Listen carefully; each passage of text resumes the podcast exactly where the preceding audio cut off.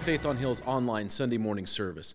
We gather together every Sunday morning at 10:30 a.m., both online and in person. Now, in person, we gather at our building on Hill Road. We're here in the Oak Grove neighborhood serving Oak Grove, Gladstone, Milwaukie. We are uh, have kids church. We have worship through prayer and song. We gather together in community to study the Bible together. And then we meet throughout the week in small groups. And we have small groups that meet on Wednesday nights online. Uh, we have a small group on Tuesday nights, small group on Sunday mornings. And we have youth group that meets at 7 p.m. here at the church building on Tuesday nights. You can follow us at Faith on Hill on social media. And if you search Faith on Hill Church on YouTube, Spotify, Apple Music, you can find all of our online content. And of course, we have the Sunday live stream on our website, faithonhill.com. We're going to continue our study in the book of Joshua, and today we're going to look at chapter 4. Well, Joshua chapter 4, in verse 1, says, When the whole nation had finished crossing the Jordan River, then Yahweh said to Joshua, Choose 12 men from among the people, one from each tribe. The nation of Israel was divided into 12 tribes, representative of the 12 sons of uh, Jacob. You had Abraham. Abraham had a son named Isaac. Isaac had a son named Jacob. And Jacob had 12 sons. And these are the basis of the 12 tribes of Israel. Now, the Levites uh, were the priestly tribe, and they kind of didn't get a share the way everybody else did. They didn't get the land partitioned to them. They got cities within the land, but they were spread out all over, uh, all over the land of Israel, so that they could serve as priests, and we might think of them as pastors to the nation. And so Joseph, you might know of him from the you know Prince of Egypt and all that. His two sons, uh, Ephraim and Manasseh, got their share. There's no tribe of Joseph. There's the half tribes of Ephraim and Manasseh. So that's kind of how this all works. And one representative from each of the 12 tribes goes out into the middle of the river. In verse 3, God says, Tell them to take up 12 stones from the middle of the Jordan River, right where the priests are standing. So before this, God had told them, if you remember last week, that the priests were supposed to go out into the Jordan River, and as they stepped foot into the Jordan, the waters of the Jordan River stopped flowing, the ground dried up, and the people of Israel were able to cross the Jordan River on dry ground. And the priests stood out there the whole time. And the people were not to come within 3,000 feet of the priest except for these 12. And they were allowed to go near and collect 12 stones. And I would imagine they were as big as they could find 12 stones from the middle of the water, you know, where the waters of the Jordan River normally ran, and take these 12 stones and carry them over with you and put them down at the place where you stay tonight. So Joshua called together the twelve men he had appointed from the Israelites, one from each tribe, and he said to them, Go over before the ark of the Lord your God in the middle of the Jordan, and each of you is to take up a stone on his shoulder according to the number of the tribes of Israel. And serve, this is to serve as a sign among you. In the future, when your children ask you, What do these stones mean? You tell them that the flow of the Jordan was cut off before the ark of the covenant of Yahweh. When it crosses, uh, when it crosses the Jordan, the waters of the Jordan were cut off, and these stones are to be a memorial to the people of Israel forever. So the Israelites did as Joshua commanded them, and they took the 12 stones from the middle of the Jordan River, according to the number of the tribes of the Israelites. And as Yahweh had told Joshua, they carried them over with them at the spot where the priests who carried uh, the Ark of the Covenant had stood, and they are there to this day. So, what the writer is saying is, you know, you can still go see this spot, you can still go check this out. And now the priests who carried the ark remained standing in the middle of the Jordan until everything that Yahweh had commanded Joshua was done by the people, just as Moses had directed Joshua. The people hurried over, and as soon as all of them crossed, the ark of the Lord and the priests came over to the other side while the people watched. The men of Reuben, Gad, the half tribe of Manasseh crossed over, ready for battle, in front of the Israelites as Moses had directed them. About 40,000 armed for battle crossed over before the Lord to the plains of Jericho for war. Now, we said last week no one really knows how many people made up the people of Israel at this point. It could be as low as 600,000, and it could be as many as 2.5 million. This 40,000 ready for battle are just from these two and a half tribes. So if you say, if you're averaging, you know, you can kind of get an idea. I don't think it matters. The idea is more important than how many crossed is this it's that they crossed. Their families were already settling down east of the Jordan River in, in the area that we might now think of as like the Golan Heights uh, in Israel. They were settled down. They were getting ready to start their farms and their vineyards and have their livestock graze, but they weren't done. They had obligations to the family.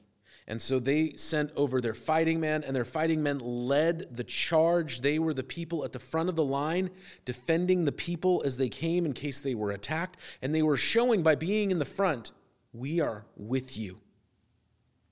So, it says in verse 14 that that day Yahweh exalted Joshua in the sight of all Israel, and they stood in awe of him all the days of his life, just as they stood in awe of Moses.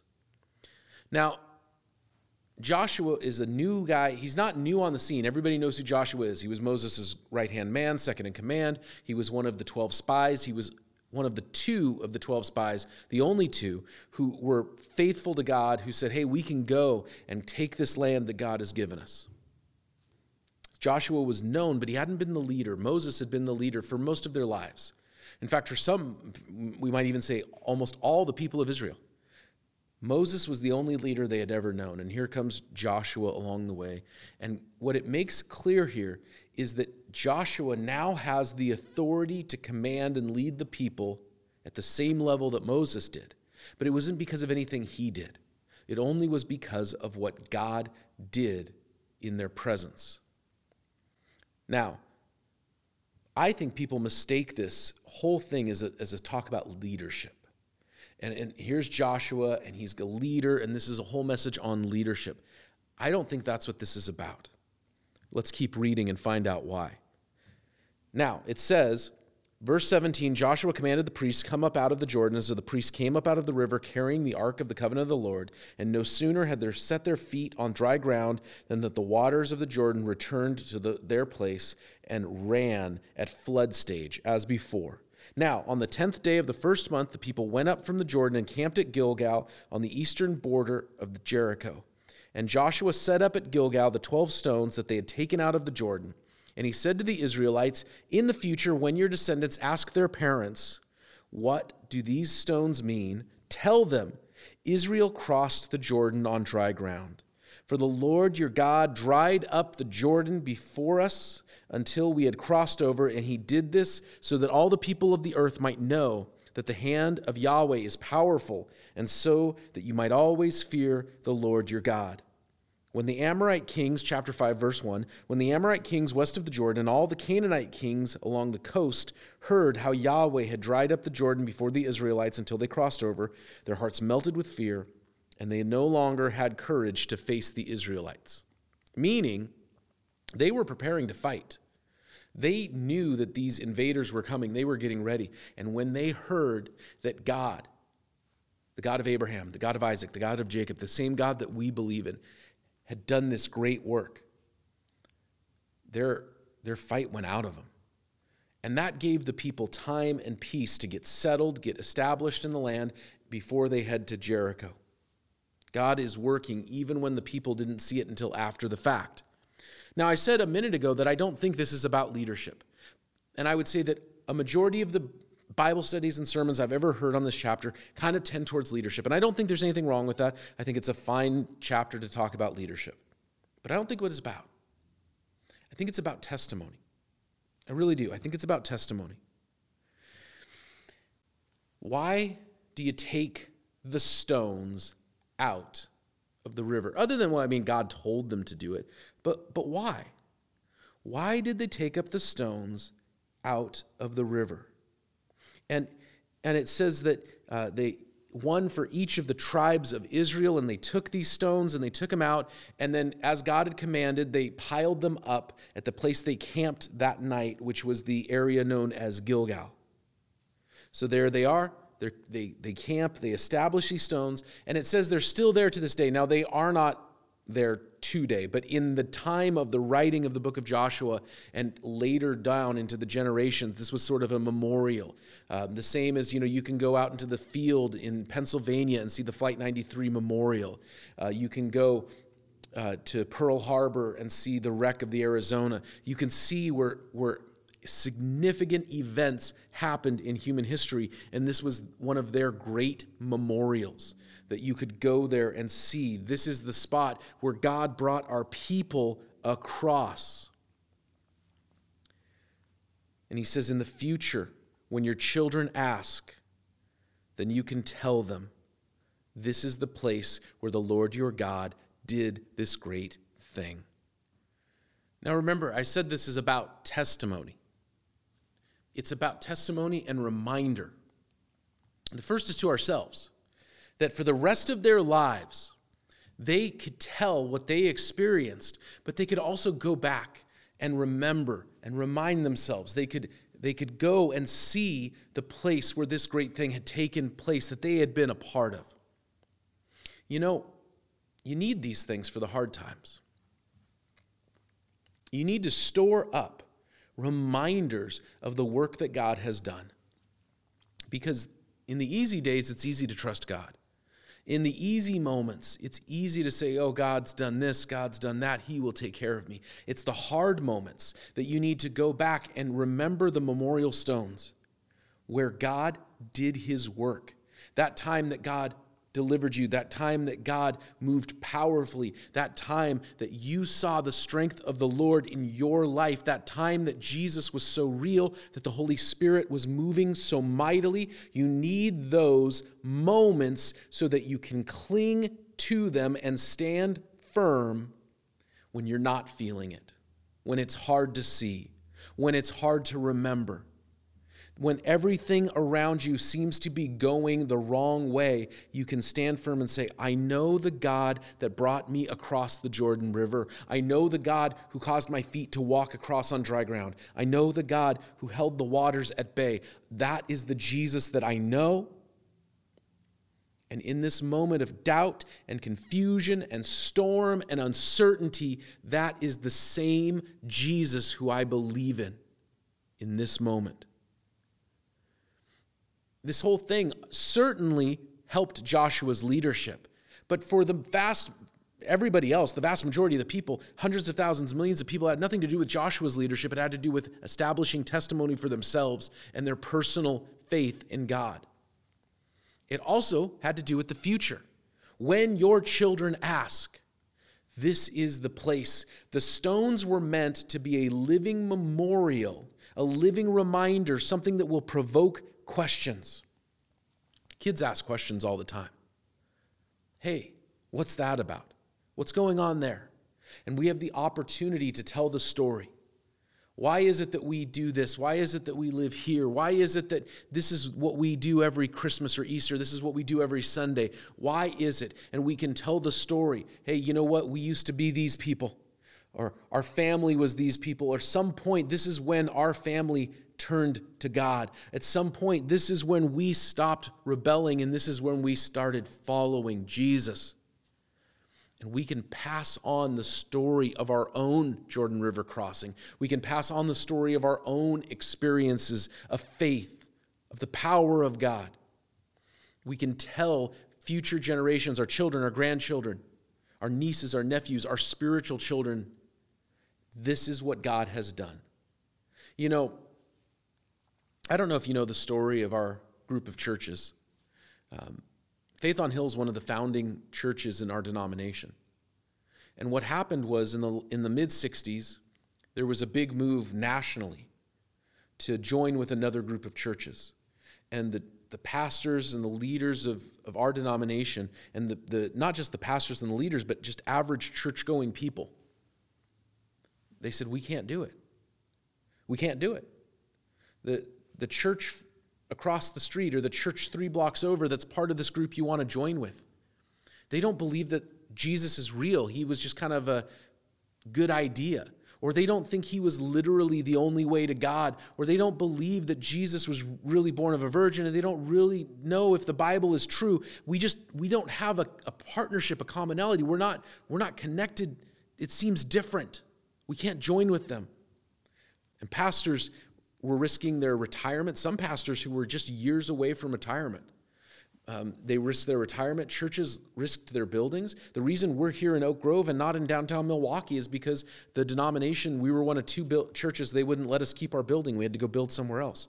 And so our church, the, the leaders and the people who were here at the time stepped out in faith and they bought the property here and they built the building and they said, We're going to be here and this is where we'll tell people about Jesus. Nobody is left who was there. Winnie McCord was the last one still alive and with us. And I got to hear her talk about it several times. She passed on to me and to us the great things that God did in 1968 and 69 and 1970 here in this place. And she passed them on to us. And there are those who still around from the, the 90s, and they pass on to us what God was doing in the 90s. And we will pass on what God is doing in the 20 teens and the 2020s as we pass on to the next generation. This is the story of how God has worked in our families or in our church or in our community. So that they may believe, so that they may be strengthened, so they may know the right way to go. You know, one of the things that's really prominent here is the compare and the contrast. The people of God being led by the power of God versus, at the beginning of chapter 5, the Amorite kings, the Canaanites. And the people of Israel throughout their whole history, every generation was tempted to follow the ways and follow the false gods and follow the practices of these Canaanites or these Amorites or the Philistines or whoever. And what God is establishing here is here is a place to remind people and for you to easily tell the story to the next generation. This is where the true power of God worked. And these other gods that the other people follow are false and powerless. Finally, I think there's something to think about here. When the Bible says, honor your father and mother, why is that? One of the insights that we can gain into it is not from ancient Israel or ancient Middle Eastern cultures, but from current cultures here in America Native American, Native Alaskan, First Peoples in Canada. And you see the great respect that they have in their culture for elders. And it gives us insight into what's going on here. Because for most of human history and for most of human experience, the primary, if not the only source of passing information from one generation to another is parents and grandparents telling children, village elders, tribal elders, community elders, passing that knowledge on to the larger community. One of the things that's very interesting, I sat in on a lecture several years ago about how we have this idea that, oh, you know, there were the storytellers and the village storyteller, whoever told the most interesting story, they got to be the village storyteller. And that's where we get the myths of God and Yahweh and the Bible and all of that.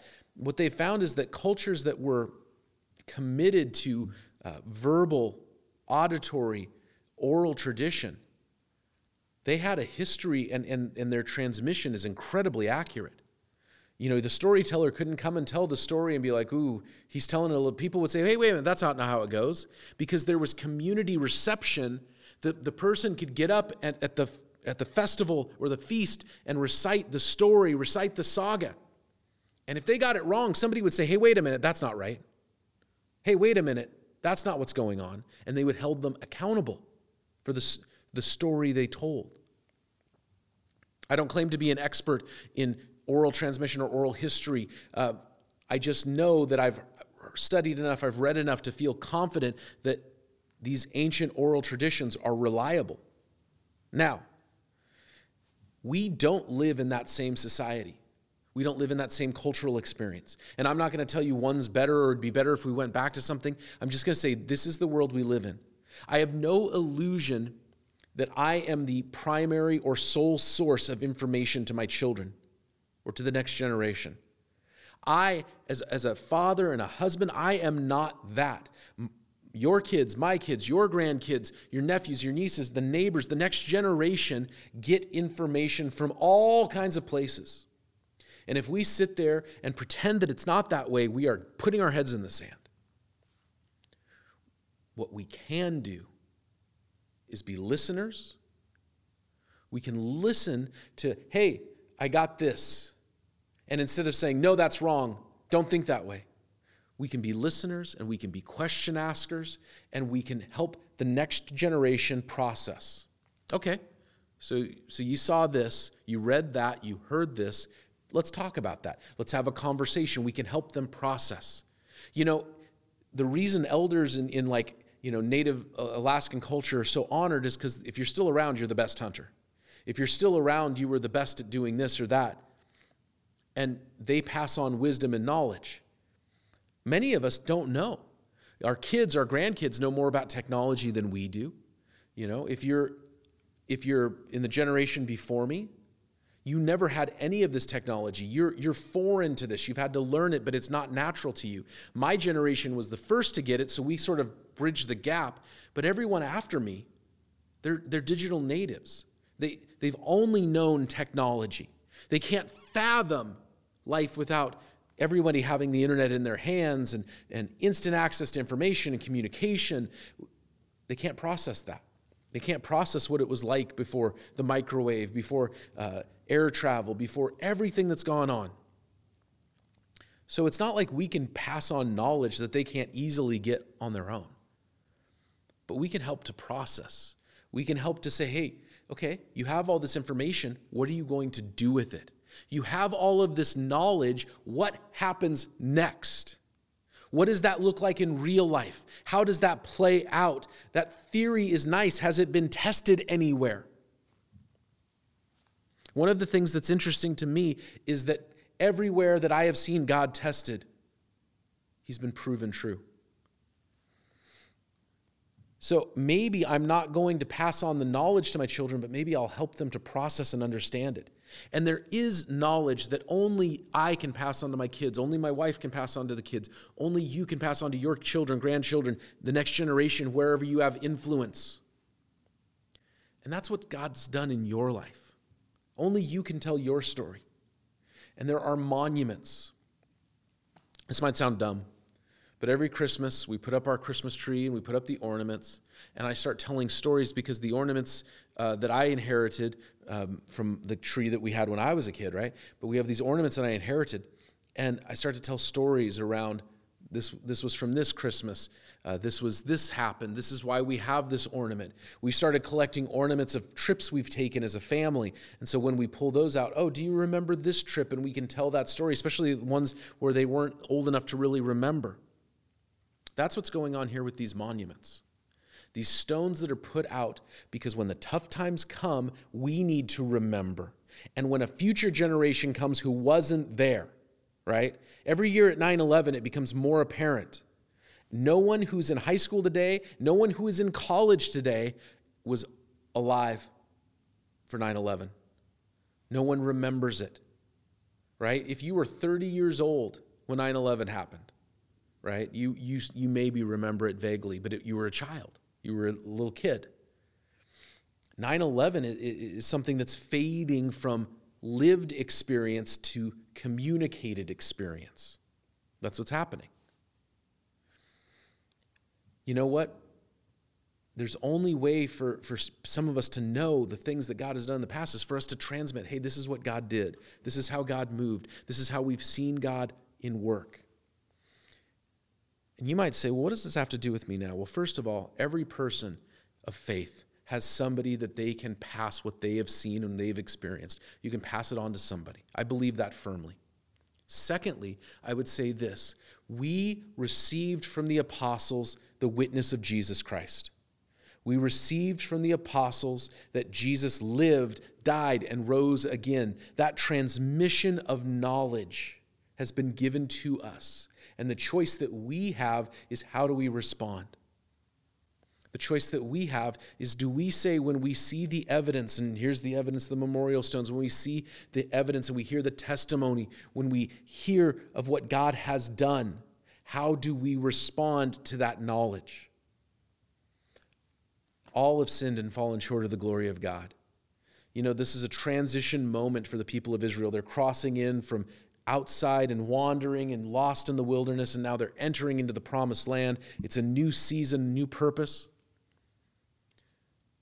And they're saying, Here, I'm going to leave this testimony to the next generation and the next generation and the next generation so they may know what God has done.